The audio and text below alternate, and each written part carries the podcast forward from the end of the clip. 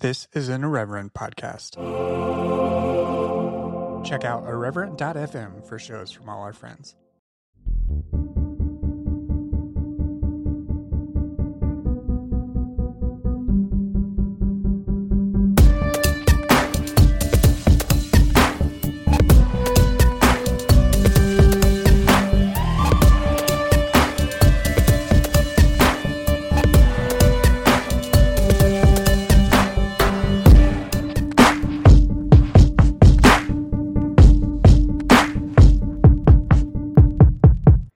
Everybody, welcome back to Exvangelical. My guest this week is Kevin Garcia. They are returning to the show. I had Kevin on.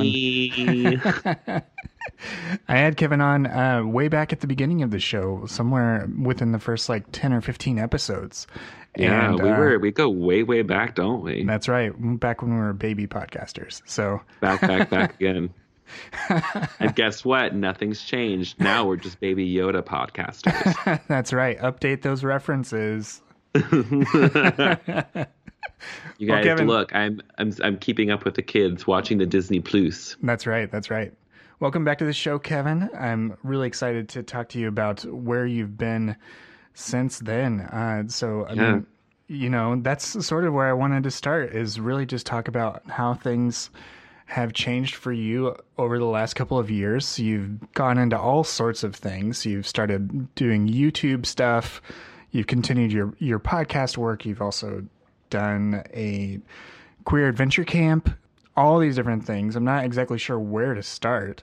One of the things that you've got in the bag coming up is a book called Bad Theology Kills. And really the the main thing I want to talk to you about is really how sort of your spiritual practices have changed over the last couple of mm. years Yeah. and sort of your understanding of that.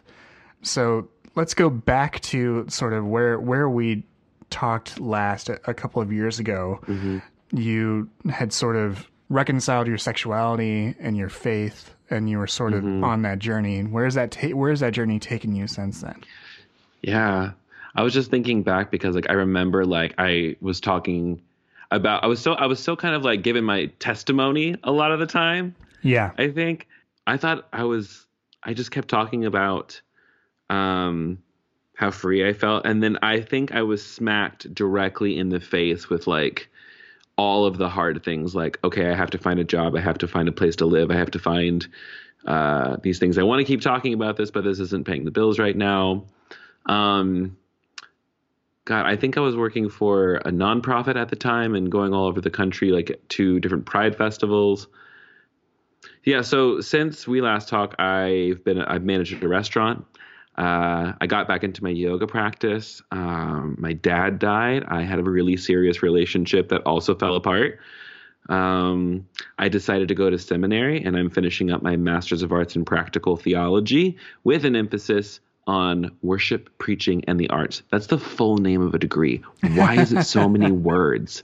i don't Um, know how's that going to fit on the diploma I know, just like it's really just a, an MA, um, or MAPT is like what the it would be in my the letters right in my name. gotcha Which I also found out like as I began this degree that apparently like practical theology is like the black sheep of like the theological like academic discourse. And I'm like, you know what? I would pick the underdog field. Sounds good. you Let's what go. that matters to just the people in that that weird subset or subculture of folks that have those degrees and Yeah. you know that's okay yeah. It was it's really interesting. I was really convinced when i started school that i was going to be a pastor like in the classical sense of the word. Mm-hmm. Oh my gosh. Hold on one second. RuPaul started playing in the other room. And i need to pause it so i don't miss it. Hold on. Sorry. I'm sorry. You can edit this in post if you want to or you can laugh about it. Like me. I don't know if you could hear any of that. I can hear you. Yeah. It's good okay cool you were saying that you uh, thought that you were going to be a pastor in a classical sense. Yeah. I thought I was going to be a pastor in a classical sense when I came to school. And it was like over the course of doing all of these different kinds of conversations with, uh, you know, it, I was I was taking all of these like pastoral care classes, and I was like, I already know how to do this. Like I was like quiet board is just like, oh, you have to listen to people. You have to empathize with them. You need to make sure not to cross certain boundaries. I'm just like, where did y'all grow up? Like, is this like, has, is this a problem in the Presbyterian church or something? Um, cause I will say like, this is maybe just a product of like, you know, I, I lucked out, but like, you know, my church culture growing up taught me how to love people well. And so I've always known how to do that. Mm-hmm. And then I think my fraternity taught me what it is to like, you know, be loyal to people you call family, um, even, you know, when they don't look like you. So like, I, I, I feel like I got all these new and different lessons and on it. Now that I'm on the other side of it, it's like I, you know, I'm, I'm trying to make the whole internet internet thing work. Slash writing a book and trying to, you know, get that out there. But I was, um, I think something that struck me the other day about the book that I was like, I was kind of worried, and I was like, well, what if it doesn't sell? I'm just like, well, if it doesn't sell, like I didn't lose any money on it at least, because I, I don't really care about making money. That's the thing Mm. is that like I was at one point very concerned about like getting a publishing deal and like making sure I go like the traditional route of publishing because people are going to look down on you if you publish your own book. And I'm like, if people look down on me because I published my own book, like that's really snobby. Mhm. And it's also like somewhat, cla- I don't want to say classist, but it's like very gatekeeper ish. Mhm. It's like, because like I know plenty of people who have gotten book deals, published books that aren't good. right. And I'm like, I know my book is fire. Um, and it's been ver- that's verified by multiple humans. And so it's like, shoot, if it's good, it'll sell or it won't. And either way, I'm happy right. because I did the thing. That's right. And that's So that's what. That's a most victory right there that you did it. Yes, it's out of my brain. And now I can move on to the other things I want to write about. Right. But Yeah. we're not here to talk about those things yet. We have to talk about this thing, right? That's right. So let's talk about that. Let's talk about you have a book. It's called Bad Theology Kills, and I want to talk about the title. I think that's I think that's something that that resonates. Uh, I've got a shirt with that with that phrase on it Hey, that I that, that I got from you, and I mean it's very succinct and it's very uh, punchy. And I but I want to I want to know how how you understand that and and the the way in which when you use that phrase, what is Right. it about about that phrase bad theology kills that that you want to communicate Well, it's it's one of those things where a I want to be like I said what I said. You know, that's like the thing I'm. I I think people like really want like a I don't know like a deeper something deeper than that. But like the thing about the issue is it's not that deep. It's like bad theology is killing bad theology is killing people. And um, I have this passage in the first, uh, in the second chapter, I think, where I, what uh, do you ever do one of those things where like you go back and you read something you wrote and you said, "Holy fuck, that was pretty good." yeah um, that was my reaction to this passage. I was like, I don't know who I was channeling in this moment, but thank you. Uh, thank you, Diane Sawyer. I just feel like she was with me in that moment. Um, but the the passage was like, um, why am I telling you my big gay sob story um, right now in the beginning of this book that we're supposed to be unpacking theology? I said, I'm telling you my story because a lot of people did not survive to tell theirs. And I said, when I say bad theology kills, I mean that I tried to kill myself twice. When I say bad theology kills, I mean that I still have days when I think about it. When I say bad theology kills, I mean that trans women are getting killed and nobody's talking about it. When I say bad theology kills, I mean that we have nine years to fix the climate shit happening or we're all going to die. Uh, when I say bad theology kills, I mean that people care more about one cell in a woman's body than about the woman who got raped.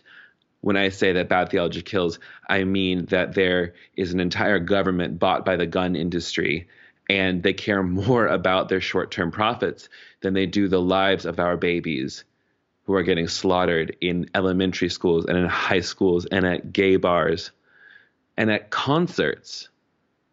You know, when I say bad theology kills, I mean that Leelah Alcorn stepped in front of a bus because her parents wouldn't use her name.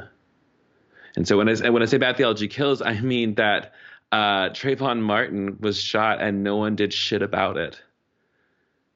you know, when I say bad theology kills, I mean that like I have black friends who are scared to walk in public or do anything because you can be in your own damn home and a police officer can walk in and shoot you and say, I didn't know it wasn't my apartment.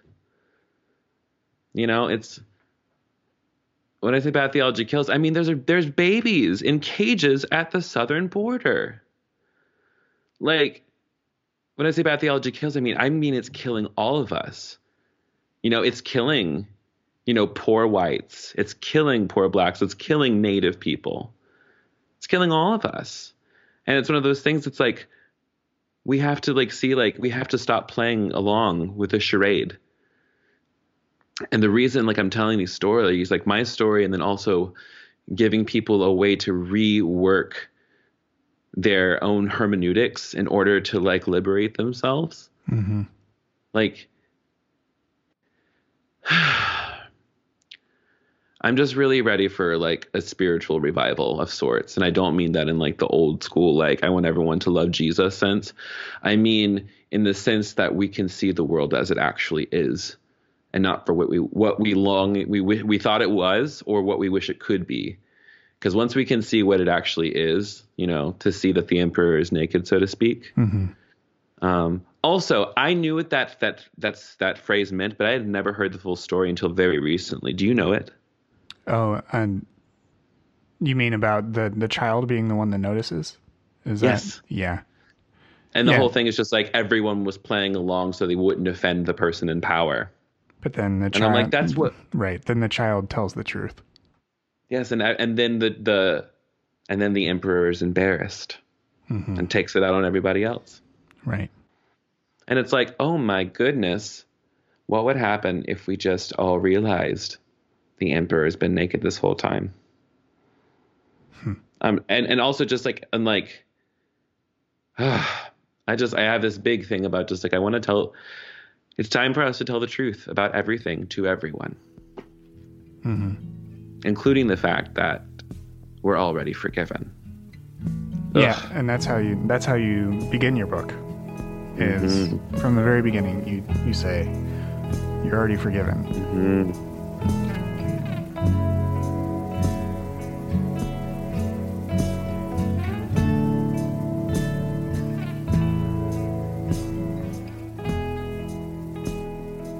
Sometimes like the very sorts of things that we're supposed to sustain us, the things that we're Mhm. taught to sustain us, Yeah. you know, once we learn about them, once we, you know, the common languages, once we deconstruct them and all that sort of thing, and that those sorts of practices can sort of just become like ash in your mouth, you know, and no longer yeah. no yeah. longer be the thing that um, that really resonates or, or feeds you anymore. hmm What would you say to someone that like that that style, that type, that Mm-hmm. that language that hurts me now? Like yeah. where where do they go? Like what? Mm-hmm. How do you encourage them? Yeah. I think it's um I think for the person who struggles around things like just using Christian language or spiritual language or things that just doesn't harm them, I I would say like your hurt is still valid, obviously. Um and I think that like for me it's like Jesus like God the concept of God can the la- here's here's my thing is that like I get that people change like need to change language and I I think that like my language is like I feel like I'm translating a little bit. Um like what my role feels like is like I want to help people get from simply just Christian jargon into kind of like a more universal way of talking about things. But the majority of us don't know what the pathway to that is. And i think we don't know the pathway because we don't feel like we have permission. Um, and what i mean by that is like the permission to like look at something that was once harmful towards us and say the past no longer can touch me the way that this was used to abuse me is no longer a threat to me and i can choose to uh, forgive, not only uh, not for the sake of the person on the other side, but forgiveness for me is like I don't want to like I no longer want the past to be different than what it was. It's like I now understand like you know, it's it had happened, but it can no longer touch me. And so I it's that to me like was a big freeing moment. It's it's almost just like it's like God, I don't want to be a Christian, and I, I don't want to be a Christian anymore. I don't want to be a Christian anymore. And then like I feel like I had this realization, like Kevin, you don't have to be a Christian. Like you literally, you don't have to have that label. Mm-hmm. And then I got really, really down on myself and just like, but I, I don't want to give it up. Like I, I like because like in some ways I still am, in other ways I'm not. And like then like there was that beautiful uh, thing that Jesus said, just like, well, who do you say that I am?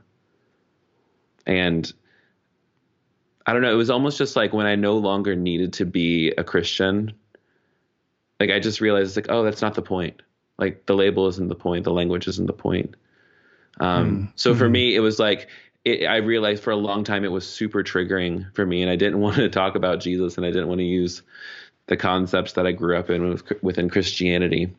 Um, but right now, it's the language that really works for me, and I think for people who like come from a tradition like this, it's it's we don't have a I don't think there's like a new base language yet that we have established. So it's like we're still finding language maybe. Mm-hmm. I don't know if that makes any sense because at the same time like if people are weirded out by me specifically talking about Jesus, I'm like okay, I'm sorry that you've I, I mean I'm not really sorry because like I really love Jesus and I don't know I know that sounds weird still even for me to say that. I don't even know what it means to say that I love Jesus, but I do. Right. Yeah, and I think I mean that's the thing about language is that like once the symbols sort of seep in or, or soak into yourself, then it's hard to extricate them. Like they're yeah. they're sort of there, and you have to reckon with them one way or another. Well, and that's the thing. It's just like I want. I think that's part of the thing is that like we do have all of this baggage and this pain around what the church has done to us. Mm-hmm and with good reason. Like th- there's so many reasons to stay away from it, and I think there's um, I there's something that I've been toying with this idea of just like the reason we are still so angry at the church in so many. And I'm gonna actually, you know, let me speak for myself, and maybe this will resonate with someone. The reason I think that I am still angry at the church sometimes, like it's nowhere near as bad as it was because like the anger consumed me, and it was like I had this horrible traumatic thing happen to me and there is no justice. And that's like really what's what's hard. Um, but the thing I realized was like um, something I'm going to out myself right now. I read A Course in Miracles and I fucking love it. And no, Marianne Williamson did not fucking write A Course in Miracles, y'all. It was a woman in the 80s. Okay. um, anyways, uh, all that to say, a Course in Miracles says that anytime uh, we perceive an attack from someone, it's truly us being defensive of something that no that does not need defense. Um, mm. and so, speaking of that, like when they're always like, A Course in Miracles is always talking from the perspective of like our highest self, the one that is connected to God at all times. And so I, I'm like, you know what, that idea is hard for me, but I want to try it on just to see what it would feel like for me to say, I don't need to defend myself anymore against this thing. Um, because like I don't need defense. Like like I'm I'm okay, I'm here. Like and it really caused me to to ask myself, I was like, okay, like if everything every time I'm angry at something or I see something in, out in the world, I can only see it because it's present within me. And so therefore the hypothesis becomes if i'm angry with the church there is a part of me that i'm angry with myself. And so i sat with that a little bit and i said okay why am that i swear this is all coming back around to a point. I'm not just blathering. No i'm i'm i'm tracking. It's it's totally you're good. Cool. Um so i tried this idea on and I was like okay like what am i mad at myself for and i was like i'm mad at myself for so much i'm just like it was mostly like there was a while i was just like god why did I give myself to something so stupid? Like, why wasn't I smarter? Why couldn't I see the signs before? Why didn't I do something different? You know, why couldn't I come out when I was 16? Why couldn't I come out when I was 21? Why did I go become a missionary? Why did I do all these stupid things? I was deceived. I feel dumb. I feel hurt. And so that, like, I got to this point. I was like, oh, like, Kevin, you need to forgive yourself for the thing that you think that you did because it's not your fault, Kevin. Like you really were manipulated. You grew up in a culture that told you that there was only one way to love God and that there was only way, one way to be in the world. And so, of course, you did that. You couldn't have done anything different. You were doing the best you could. And that, guess what? You're not there anymore. So, why are you still mad at yourself? Because think of all the things you could be doing if you were stuck there. Now, think of all the things you can do now because you are here. Mm-hmm. And it just got me thinking. And I literally had this visualization for myself where I sat across from myself and I kept saying, like, you were forgiven. And it just like clicked with me. I'm like, oh, this is what he was talking about. You know what I'm saying? Mm-hmm. and so this, and so I say all that to say this. I think that there is an opportunity for so many of us to forgive ourselves for the things that we think that we did. And that I think can break so many of our shame cycles that we keep spinning back into. And just like, y'all, like, it's not our fault. Like, really, it's not our fault. It's like that scene in Good Will Hunting. It's not your fault. Know what I'm saying? Right. Do you know what scene I'm referring to? Oh yeah, yeah. It's very powerful when he just Ugh. keeps insisting it's not your fault. fault. And I think that we need to. I think we need a, a big dose of that because once we do that, once we get past like for you know the queer folks in the community, just like once we get past like it's okay to be gay, mm-hmm. we can start thinking about everything else, and that's really what excites me.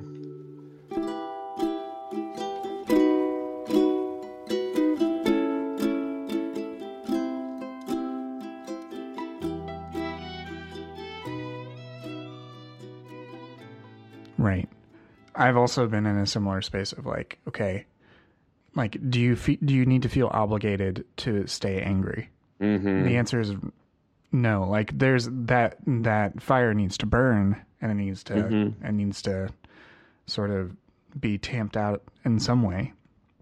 But it's not. But I think I think sometimes we replace our faith, like what we thought of as our faith, with like a with this mm-hmm. obligation to stay angry and like yes. sort of keep that vindictiveness um, mm-hmm. when when that doesn't that doesn't really serve you or the people you're trying to convince to to leave. Yeah.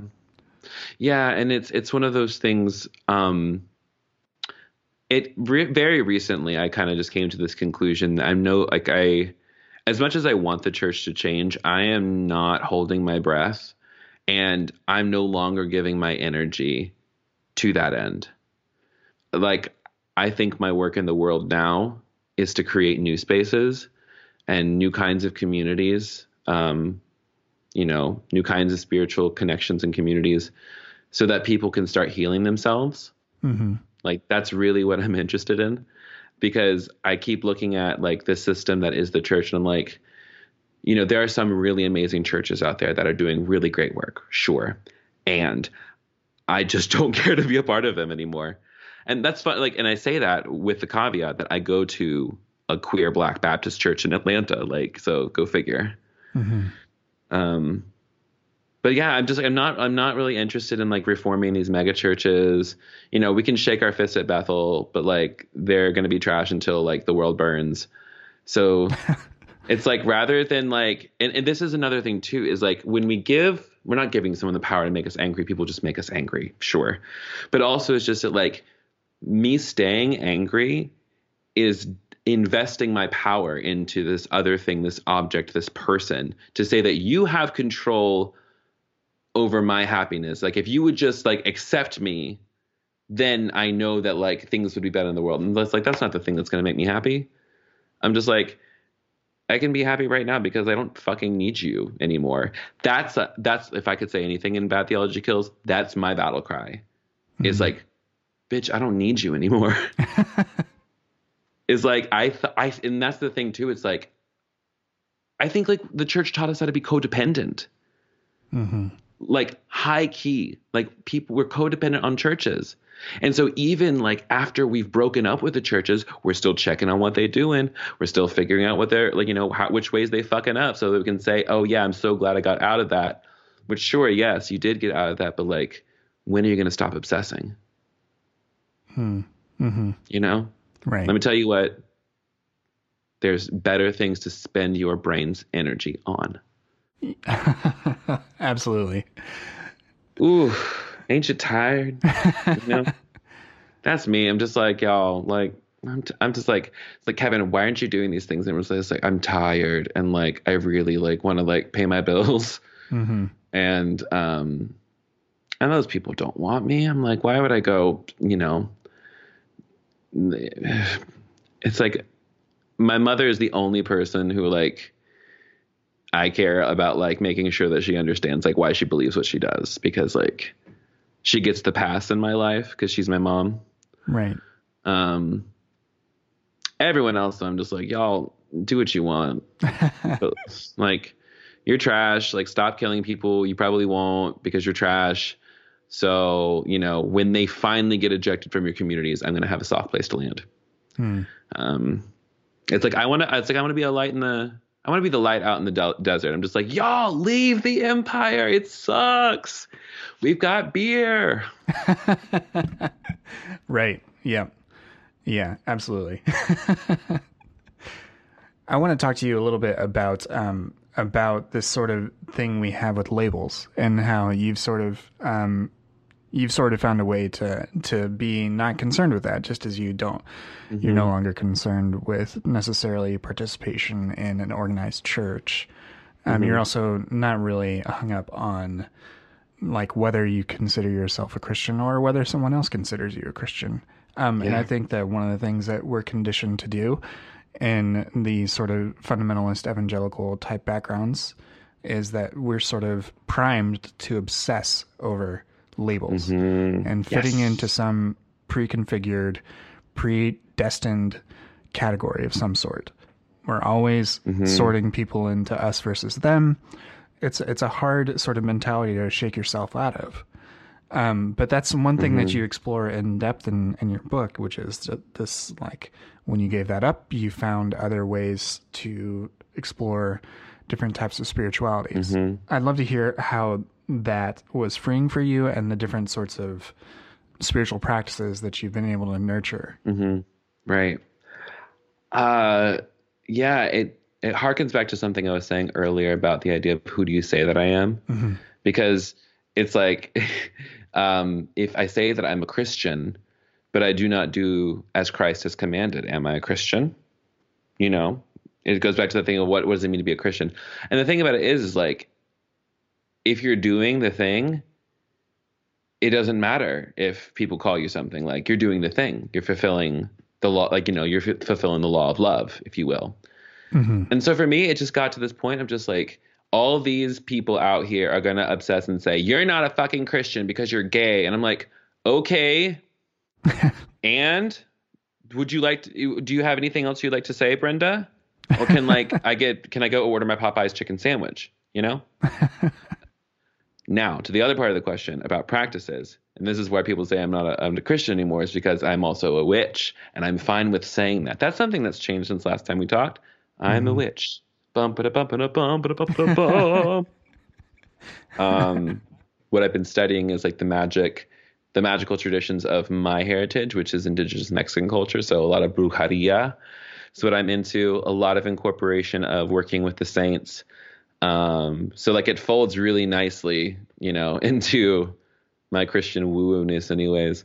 Um, I've been working with tarot for three years now, and um, I do it professionally. Like I, I read for people, and I use it as a tool for spiritual direction as well as personal reflection. So it's just it's beautiful, and it's like for me, like the tarot is just like it's holding up a mirror and asking if like I always tell people it's like it's like everything with like religion, right? It's like at minimum, if these are simply just a set of cards that over years and years they've developed meaning and I have certain symbology which like triggers certain questions in my mind that mm-hmm. help me be more introspective and better. If that's all it is, it's just like an exercise in psychology. Fuck yeah, dude, that's awesome. But I will say that when I read for people, a lot of people cry. So like And- you tell me Yeah. what's going on. Indulge me in this because I I'm I've over the last few months, I've become more curious about it. So, if you don't mind giving a, a couple minute primer, sort of Yeah. on on what tarot and sort of divination and all those sorts of things entail, because to me, it's it's very Yeah. sort of enticing, and it's uh, I, I see it a lot more often than I than I have it in the last few years. It seems like it's cropped up more, and obviously because I follow you, like you mentioned it and that sort of thing. But even in a broader culture, it seems like it's receiving a bit more prevalence and attention than it than it did a couple of years ago. Yeah, I've noticed it too. I think there's been there's a little bit of like uh, pop pop magic or pop witchcraft that happens where like you see like all these metaphysical shops popping up all over the place and now there's questions about you know cultural appropriation and like the ethics of uh you know the ethics of metaphysics if you will. And you know how like you know di- different magical objects that like whether it's crystals from the ground or white sage that you're taking at an alarming rate where it's like you know causing it it's like oh guess what? Like we're depleting the entire earth's pop like supply of white sage which like wh- which is supposed like that belongs to the native people you know that's part of their tradition and if you don't come from a native background that's not your magic baby go find your people's magic so i again working within brujeria and uh certain other things anyways where the question was about tarot correct Right. to yeah. tarot. So tarot has its roots like way back in Jewish mysticism. Um, and also in like early Christian mysticism as well. There's actually a beautiful book called Meditations on the Tarot. Um, and it's like all about Christian hermeticism and how like because within the tarot there's two kinds of cards. It's the major arcana and the minor arcana. And the major arcana tell the story of the fool's journey, which is the story of the hero every you know every single one of us that goes through, and not just like within like a full life cycle, but just within like the miniature cycles of our own lives, the seasons of our life. And so each of these cards has a specific meaning behind them, and sometimes it's like a, a broad plethora of meanings. And the reason some of them are so broad is because when you're pulling uh, pulling some cards for someone, you're looking for both like where are they positioned in the spread, what direction are they facing, uh, what story are they telling together, and then also on top of that, using one's own intuition and like listening to one's body. And again, every single reader is different. So like I will I will say again, this is uh, descriptive and not prescriptive. Um, when I sit down with people, I pull cards. I say, okay, well, what do you like? a- After I go through like what the cards, quote unquote, say or what they are speaking to me or what I'm feeling in my person, I say, okay, now tell me what like uh, from what we've talked about, what resonated with you, and then they'll say, well, this makes sense to me because X, Y, and Z. I was like, okay, so they'll begin explaining things, and then I'll start to say, that's interesting because that part of the story corresponds with this card in this way. Do you think blah blah blah blah blah? And so I'll ask a deeper question, and then pull some more cards, explore the conversation deeper. So for me, like these are tools to like uh, just kind of intuit the questions that need to be asked so we can get to the answer we need. And usually, my question that I anytime is just like, "What do you want?" It's like in any given situation, what do you want? And so that's what I help people do. That's great. That doesn't sound evil at all. Why did they? No. Why did? Why were you convinced it was evil? No, and that's the thing. It's just like everyone's like, you do the tarot cards, you're going to open up a portal to the demons in your home. And I'm like, nah, that's what happens when you play Bethel on Spotify. You know? um, no, but that's the thing is like everyone like warned me. It's like, no, you're inviting demons. I'm just like, no, I'm not. I'm specifically not inviting demons. In fact, I'm in, inviting the spirit of my father and my grandmother, you know, and, you know, of our sister Rachel and Saint Teresa. I'm like, that's the people I'm into into my space. Like, it's one of those things where I'm just like, do you really like? And this is again like me probably being like real Christian a little bit. I'm just like, you do you think so little of God that you think that God would allow even my dumbass to be like taken advantage of by a quote unquote evil spirit? like if if god if your if your god is weak enough to allow that to happen then like pretty shitty god if you ask me. Get a new one. Upgrade. Like over here on this witch side like you know we've got all sorts of things. And here's the thing is like I'm still a universalist slash a humanist slash kind of still a Christian and also a witch. So like, you tell me. But yeah, that's what my tarot practice. I do it every single day for myself. I read for people over Skype or in person. And then from that, sometimes people like from those things, uh, I'll say like, hey, do you think that you'd be interested in coaching work, like doing one-on-one spiritual direction? Because some people, I'm just like, yeah, like I feel like this could be a thing.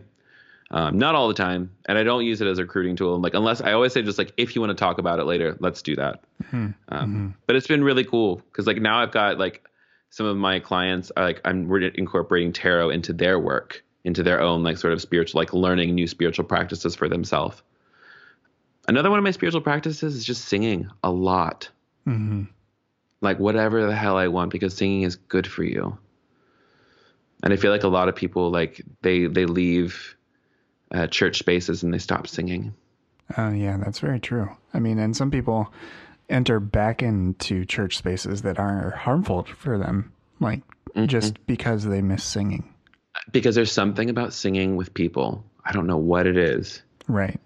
Let me tell you what, Wednesday nights, me and my friends go to this little dive bar in Avondale Estates and we sing karaoke for probably four hours. We convinced the bartender to keep it open on Wednesdays late night, and so we could just sing karaoke. And like our karaoke is like uh, our iPad linked up to a loudspeaker with a really shitty microphone, and we just have a ball. We go out there and we sing and we have fun. And like I started like we were like standing or like passing a joint around outside, and I was like, y'all, this is kind of like church. And then I was like, Kevin, it is church. And I said, hmm, the sacrament of the Lord. And then I lit up and passed it around. and so now when I go to karaoke, I always say, like, all right, everyone, sacrament time. And we go outside and I bless it because I am the high priest. But it's nice. Get it? You get it? no one else can steal that. TM trademarked. I won't I won't press you on that. Thank you so much. I appreciate that.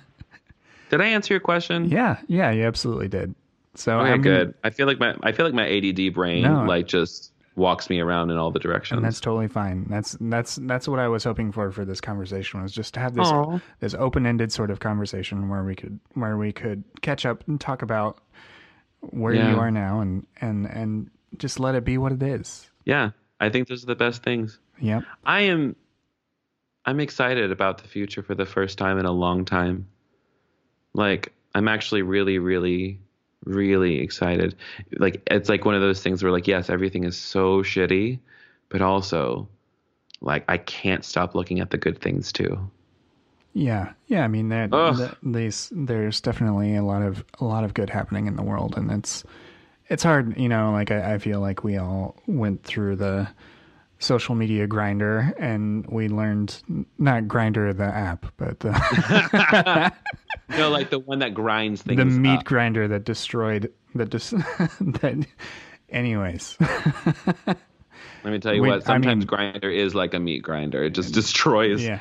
your heart your soul your self-esteem sometimes your dick. You never know. Yeah I'm sorry that I threw you off with totally that one. Fine. No, but I'm just, what I was going with that was just basically that there's a lot of good happening in the world, and there's a lot of good that's that's come out of the types of things that that we've been involved in, and I pro- I think progress. so too. Like that is like the thing was like like let's think back to where we were four years ago. Right. Like I feel like all of us like have had to like I don't know, like I feel like we've all kind of gone through this like really intense season of maturation, like mm-hmm. at an mm-hmm. accelerated rate, mostly because like we've all I think it's just like the sign of the times, like you you can't unsee. It's like the curtain's been pulled back and we see that like it's just another white man running the show. and now it's like, oh fuck, what are we gonna do? And I think it's something that we've said just like we've never done this before in some ways. And so that's why it's scary. This is like um another line from a course in miracles is that like i feel like there's there is the tendency to say like i don't want to do any sort of spiritual anything anymore because like the only thing that can happen is I'll get hurt again. And that is probably true, but that's going to be true anywhere you go. And I don't even think like spiritual community needs to be like a formalized, like come together, sing songs to a deity or, you know, collective idea or whatever. Mm-hmm. But like karaoke, the people who I go sing karaoke with, I care about them and I love them. And we do birthdays together and we see each other and we're involved with each other's lives. And like some of us are Christian, most of us aren't. Mm-hmm. And so mm-hmm. it's like, we don't need an organization anymore. We just need to be organized around the right things. That's what Brian McLaren said in the Great Spiritual Migration. But I think he's right, is that I don't even need to organize religion to be organized right around the right things. I just think that people need to be organized around the right things. Mm-hmm. You know? Mm-hmm. And like once you find that thing, like it becomes unstoppable. And this is the thing is like people will say just like it's not I don't think it's possible. Or there's like I think it's possible for other people. It's possible for other people to find healing. It's po- possible for other people to find hope. It's possible for other people to get over their shame of whatever.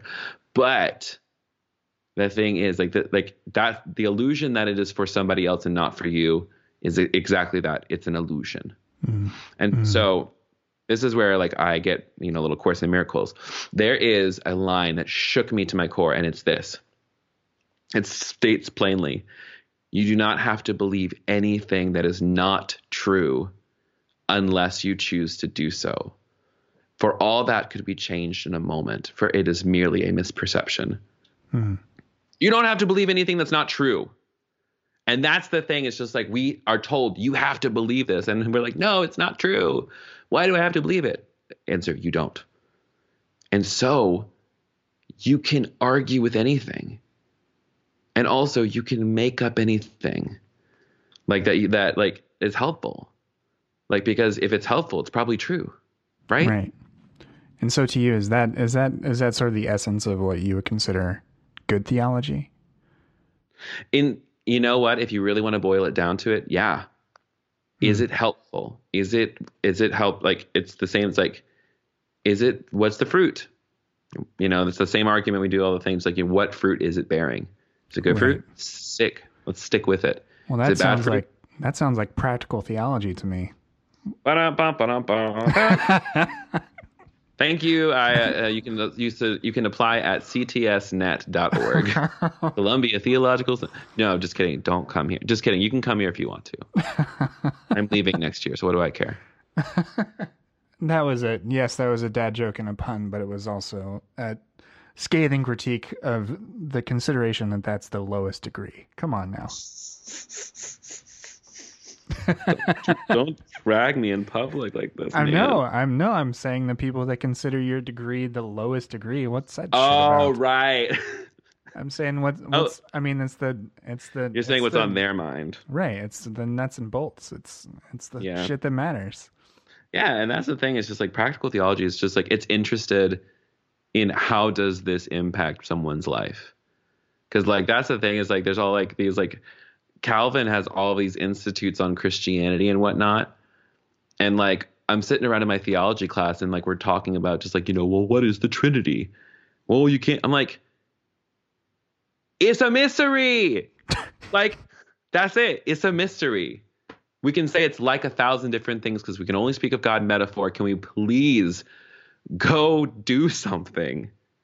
I'm like, we're wasting our time like I understand God more through Madeleine Madeleine L'Engle than I ever did through C.S. Lewis, and you can take that to the bank. As you can tell, I'm very done with being in seminary. I'm so ready to just be a master and you know get the fuck out of here. yeah, grad school is a slog for sure. it's like it's a it's not undoable, and I'm not saying it like it was an unworthy endeavor, but I tell you what, like when I think about what I could was like, what else could I be doing right now? And I'm like, well, being a missionary kind of fucked up my resume, so I've got like no marketable skills right now. So I guess this is the next best thing. do you know that? Do you know that skit with uh, Kristen Wiig from SNL where she goes, "Sorry."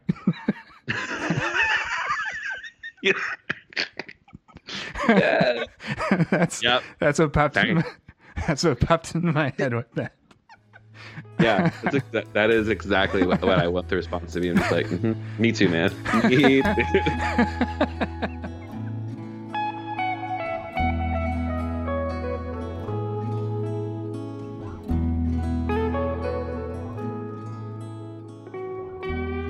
Go for it, man. I think it's just a really, really good idea. A cat named, and then we'll call her Sadie for short. You know? And you could get one of those T-shirts I've seen online lately that says "Maybe today, Satan." Maybe today. Maybe today. Yeah. Please make that the title of this episode. Okay. Maybe because because you because you requested it. I absolutely will. Maybe. Oh, that's funny. Maybe That's today, really. Satan with Kevin Garcia. Maybe today. oh, we're going to hell. You know, that's what you named my episode of your show. I know. I was doing. I was being. I'm not gonna lie. I was being self-referential because we've been on the air long enough to reference ourselves. That's right. Ba-da-ba, ba-da-ba. Why do I keep doing that? Like the the this. That's all, folks. Jingle. I don't know. Just roll with it, man. Yeah. I'm not gonna Apparently- judge my. a, a thing I realized today is adding comma space man is my my new thing. Apparently, even with t- chats with my friends, I'm like, just just go with it, man. I always just add man Hey, to man. everything. I don't know why. I go, I go through phases where I call um I don't know, like I'll I mostly call people friend, but sometimes sometimes I say babe a lot. hmm Um although it's very interesting because like also say hey girl to anybody who like I talk to, even like my best guy friends. It's very interesting like the people who don't want to be called girl are mostly like gay cis men. Like I feel like if I called you girl, you'd be like, "Hey, what's up? Yeah, sure, Yeah, whatever." no, I'm good. because like no one fucking cares. Because also it's because my question for like people like that is like, are you not comfortable with that because you have like this issue, like a strong sense of your uh, gender and you're very proud of it. For like, you know, example, trans men. Of course, I'm not. I don't want to call a trans man, hey girl, because like obviously they worked hard to like become themselves. Right. Uh, but like for someone who's like, um, see, that's the thing. It's just like, are, I want to know what what's behind that. If it's like I'm strong in my gender identity and this is what I like to be called, sure. If it's because you think being called girl makes you weaker or it demasculizes you or, or like makes you like less than because someone called you girl, hmm like you need to like get over yourself, girl. yeah. Right. Yeah. So that's totally. my question. And I say that as like a genderqueer person who floats in between things. So it's like, gender is so frustrating sometimes. Right.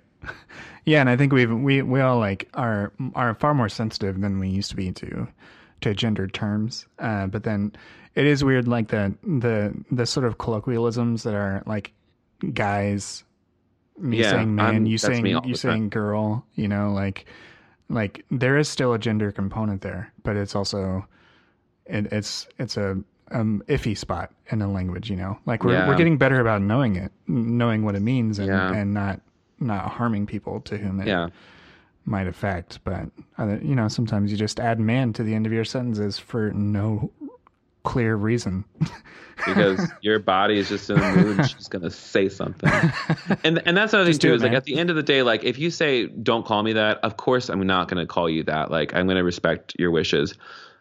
And also just like I'm I'm just curious. I think there's just a question among the gay cis men. Do you have internalized, you know, misogyny that you need to work through, Betty? Girl? oh my God. Someone's going to write a letter about this, and I'll be like, you're right. I'm a dick. That's the thing. Okay, no. but you don't I'm like thinking- me? but you don't like me? Oh. that is one thing I really like. I've gotten to this place where it's just like I will always tell like I so I've got like these three rules of radical honesty um that I have for my personal self. This is what I try to practice all the time. Um and I'm happy to say that like most of the time I feel good that I keep these. Um, they are as follows. Number one, I'm always okay to name my feelings because I know that I am responsible for my feelings. Meaning to say, like, if I'm feeling hurt by something, I will express it to the person who hurt me. If I'm feeling sad, I feel okay to tell you that I'm sad. If I feel that I'm excited and joyful, like, I'm definitely going to share that. Like, I'm always okay to do that. And I, I never put it on other people, but I do express it. Mm-hmm. Um, number two, um, I always name my needs, and I am responsible at the end of the day for getting those needs met. So, like, if I, I can express my need to a friend, lover, uh, whoever, boss, I can express my need. But if like they can't give it to me, um, I either need to like recognize that it's not a need, or I have to figure out a way to get it met myself because I I need it. Um, whether that is like I need to take a nap, or uh, I need space, or um, I need next week off. Like I have to express my needs because how the hell is anyone going to know what I need if I don't say it? Right. And three, I always ask for what I want because I'm always okay with hearing no. Um, and that one is a hard one because you're allowed to have hope, but like also like you have to detach from your outcomes, um, whether it's in love or anything else. Right. Yeah. But I think three three solid rules there. You got. yeah, it's just like it's basically tell the truth about everything to everyone. And my caveat is like, don't tell me if you're going to throw a surprise party for me. I love a surprise party for me. Lie about that. Don't tell me the truth about that. Um, but if but like it's serious, like and like I was telling like the thing, one of the questions I have for all my clients was like, what like, well, why don't you do that, or why don't you tell them that? Why can't you tell them that? Like, and it's one thing to like you know say that to like you know, it's one of the it, people will say like well, that sounds really really hard. I'm like it's not difficult. It's just different. And like when you when I started doing this, like people like I could tell like who was like down for the ride for like a relationship with me and who wasn't. Mm-hmm. Because like when I started get re- getting really really real about my trust with people, I'm just like I trust you to be honest with me at all times. And if like it's really really hard for me, it's like if you like you're allowed to do whatever you want, but I'm not going to guarantee that I'm going to be around if you you know, if you break a boundary, like if you break a boundary that we've discussed and you show no remorse of changing or like wanting to change. Hmm. Because it's one of those things at the end of the day, like when I love myself, I have the capacity to love everyone else so much better. And so that is going to be a priority. And like if you like I don't and that's another thing. I don't have to be friends with everyone. That's a that's a new thing, right? We don't have to be friends with everyone. Right. Yeah. And he, here's something else that gives me a lot of hope. I was talking with Micky ScottBey Jones the other day about all of my woes. And I was expressing to her like some conflict that we were having within our friendship group. And she said, Kevin, I want to let you know reconciliation is hard work and it will happen, but it doesn't have to happen today. Might not even happen this year, might not even happen in two years. But if everyone keeps trying their best, eventually maybe reconciliation will happen. And so it got me to this point where just like I don't need to be friends with every Tom, Dick, and Harry doing doing the work. You know, I mm-hmm. can be supportive. I'm not going to talk shit about nobody, but I also like I don't need to be besties with them. Right. And that feels really good. I feel like like church culture says like you have to be like of one accord with your brothers. And I'm like, well, we're not, and we want different things. So no. it's like I can love people, but sometimes the best way for me to love them is to like let them go do their thing and let me do my thing. Right. Yeah. And then and that doesn't necessarily need to have malice behind it. It's just that people are different. Yeah, it's yeah, it's sure. it has and the thing is like it has nothing to do with them. It has everything to do with me. Mhm. It's like it's like I want to feel good. And I like it's like is this like um someone I met recently was talking about like the price of admission within relationships.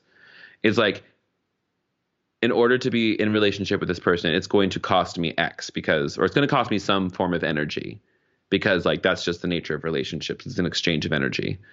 Um, and if this person is not giving me this energy in return that I need in order for this to be a healthy, beneficial, mutual mutually beneficial relationship, I'm not going to invest into that. Right. Because like everyone's like everyone's like expects you to do it. I'm just like, well, what if I actually just did me? And what if I actually like worked on forgiveness not by continuously re-traumatizing myself, but by building a life that was better than the one I had before? That's what I'm interested in. Oh, that's what I want people to get to. Mm-hmm. It's like let's like let's start like um I can't remember who said it. There's um a black theologian who talked about the diseased um what did he say? The diseased social imagination of America. And basically what he said is like the reason like we can't imagine anything well it's like it's also supported by psychology. The reason we can't imagine anything better for ourselves right now is because we're still in the middle of our trauma. Like and until like we start doing the work of forgiving ourselves of what we think we did, like we'll never heal. Right. But let me tell you what though, when you are willing, like willingness is everything. It's just like uh, your intent. Like this is another Course in Miracles thing. It basically says like your intention doesn't mean anything. Your willingness is everything. If you are willing to start rifling through your baggage, if you are willing to say I I want to let this go, like it's it's almost just like once you're willing to do something, it's you it's like magic happens. It's like, "Oh my god, I'm doing the thing I thought I could never do." Because I was willing. I don't know if that makes any sense. no, no, it, it definitely it definitely resonates. And I mean, that's that's sort of something that I that's a word I always come back to is resonate. You know, like what you're saying hits me and like it it vibrates, you know? like like mm-hmm. there's there's there's truth in that. That yeah. that there is something about being open open to the change and being ready to put that first step forward. Um, and I mean, it's not as if that is a trivial thing, you know, like right. that, that takes time to get there for a lot of people. Yes. Uh, and like, and that, and, and I think that like, that's, it's, it, it's a dual thing. It's just like, you're already there and this is your first step. Right. It's it's that weird it's a weird sort of paradox thing. I think like Pete Holmes was saying it on a couple different podcasts. He's just like, I wish people could just see that they're already home. Mm-hmm. You know, and I keep coming back to that thing of just like, oh, just like come home. Like it, it's it's like it takes time to learn that your body is a home and that your body can be a home for you and that it's not a, just a flesh prison. I mean, it's, right. it's the thing is like it's not a flesh prison. Like it's not a prison. Like it's such it's so beautiful. Mm-hmm.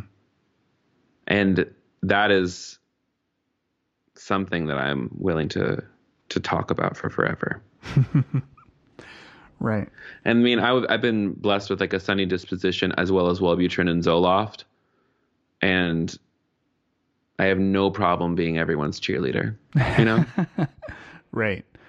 I think that role suits you very well. And like and and I always know you're genuine whenever you post something, whenever you oh. put something up that is an encouragement to someone. I I know that because I I know you and I'm I know we already talked about intention and how it's not mm-hmm. everything, mm-hmm. but I know that the intent behind what you're doing is mm-hmm. is to encourage people and that is that's a wonderful thing. And I'm glad you're out there doing the things that you're doing. I'm not crying. You're crying. Thank you. I received that. That's very kind. Thank you. Yeah, you're welcome. And I'm I'm so glad that, you know, these last few years have have been so mm-hmm. productive for you in the very good sense of that word, not like the capitalist yeah. hellscape of this, uh, you know, like not just like mm-hmm. in a mm-hmm. capitalist sort of yeah. you've done these things and your years have been productive. It's that you've you've produced again using that language of fruit like you've mm-hmm. Found something and moved mm-hmm. yeah from something bad to something better to something good yeah and i think that's really the the the crux of it is like I've been reading Starhawk's um, The Spiral Dance, and in it they talk about the birth of the world from um, from like an old religion perspective or the witch tradition, and she would say that the universe was not created but it was born. Hmm. And so from that, it's like this idea. I keep thinking about that, like how everything that like comes forth from within us is like it's something that like it's not necessarily created, but it's like it's born of us. And so it's almost like I can see it's it's the same thing. It's just like you know, like rather than saying producing fruit, like it's like we grew this. Hmm. You know, mm-hmm. we've grown, we grew this thing together, and it's one of those things. Just like any any life is is tended by many farmers, right? Mm-hmm. And so it's like everyone's had a hand in it, for good or for ill. You know, people are always coming by our vines and dressing them however they want to If we want to use that language. um, yeah. I'm such a fucking Christian. Goddamn. um, uh, but that's the thing is like I um, I believe you when you say that because I see it as well, and I can't tell you how good it feels to say that. Like mm-hmm.